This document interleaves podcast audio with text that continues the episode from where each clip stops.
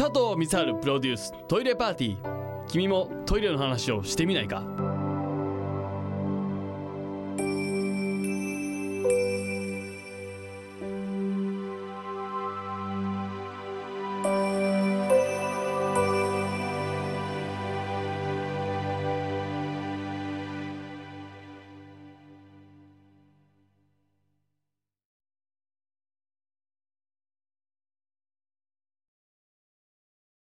佐藤光晴でございます。メールいただいてます。ラジオネームすりみ、件名トイレで読むのに最適な本グランプリって、僕が開催してない大会が開催されているようなのでちょっと見ましょう。僕のトイ本はもう読まれないだろうなと思う本です、そういう本でもトイレに置いておくとあら不思議、つい読んでしまいます。活字離れも防げますし、まさに至れり尽くせりではないでしょうか、ということで、まずトイ本っていうね、新しいジャンルのワードがちょっと出てきたので、一回ちょっとこの僕の辞書に登録したいと思いますけど、トイ本っていうのはこのトイレに置く本のことかな。このすりみが言うとこのいいね、これはトイ本っていうのは確かに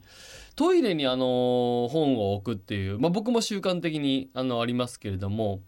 なるほど、すりみの場合は、もう読まないだろうなと思う本を置くと、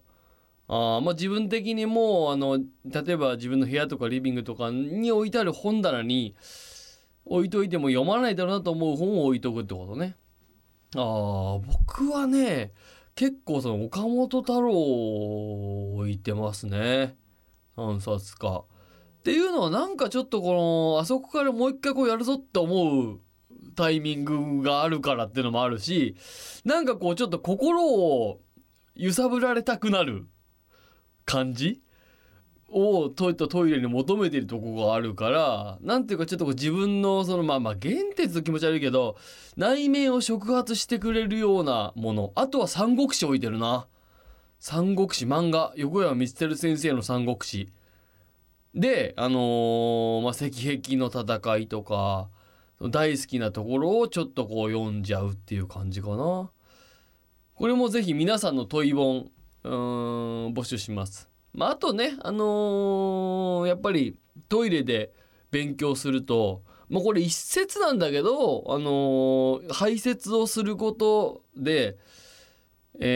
何か情報をこう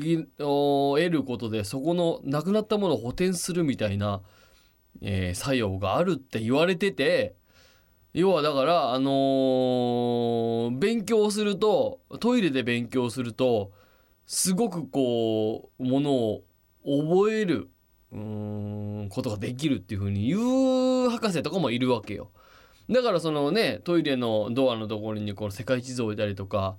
掛け算の九九を貼ったりとかする人いるけど、あれは実はこの理にかなってるというか、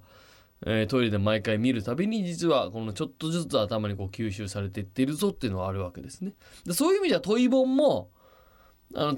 要はちょっとこの難しい本とか自分が勉強したような本でもいいかもしれないですね。トイ本ってなんだよっていうのはちょっと今更思いましたけどね。トイ本いいんじゃないでしょうか。というわけで番組に参りましょう。佐藤光晴 in 休憩室。